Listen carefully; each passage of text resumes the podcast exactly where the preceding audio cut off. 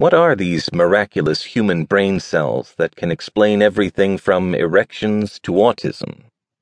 Curiously, all of this speculation about human behavior does not find its foundation in human neuroscience research at all. Instead, the theoretical keystone is a class of cells found in the motor cortex of pigtail macaque monkeys, animals that can't talk, don't appreciate music, and frankly aren't all that nice to each other. The behavior of mirror neurons is modest, at least in the context of the human abilities they are claimed to enable. The fundamental feature of these cells is that they respond, fire, as neuroscientists say, both when a monkey reaches for an object and when the monkey watches someone else reach for an object. That's about it. From this simple response pattern, neuroscientists and psychologists have built one of the most wide reaching theories in the history of psychology for the neural basis of human behavior.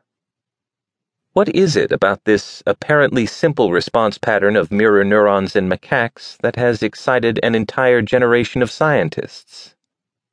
How is it possible that a cell in the motor cortex of a monkey can provide the neural blueprint for human language, empathy, autism, and more. What are the logical building blocks that allow this inference? The basic idea is simple. That's its appeal. When a monkey reaches for an object, it understands its own action, what the goal is, why that particular goal is targeted, and so on.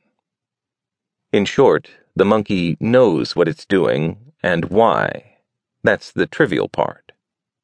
But what inquiring monkey minds really want to know is what other monkeys are up to. Is he going to try to steal my food, or is he just on his way to the watering hole? That's rather harder to figure out.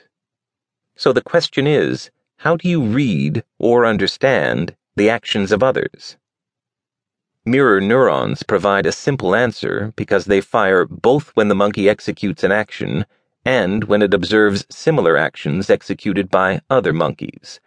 If the monkey understands the meaning of its own actions, then by simulating the actions of others in its own neuronal action system, it can, by the same token, understand the meaning of the actions of others. It's an ingenious trick, using knowledge of self actions to collect intelligence on the intentions of others, with potential applications that extend well beyond the monkey lab. Given this starting point, the inferential steps from mirror neurons to human communication and cognition are not hard to imagine.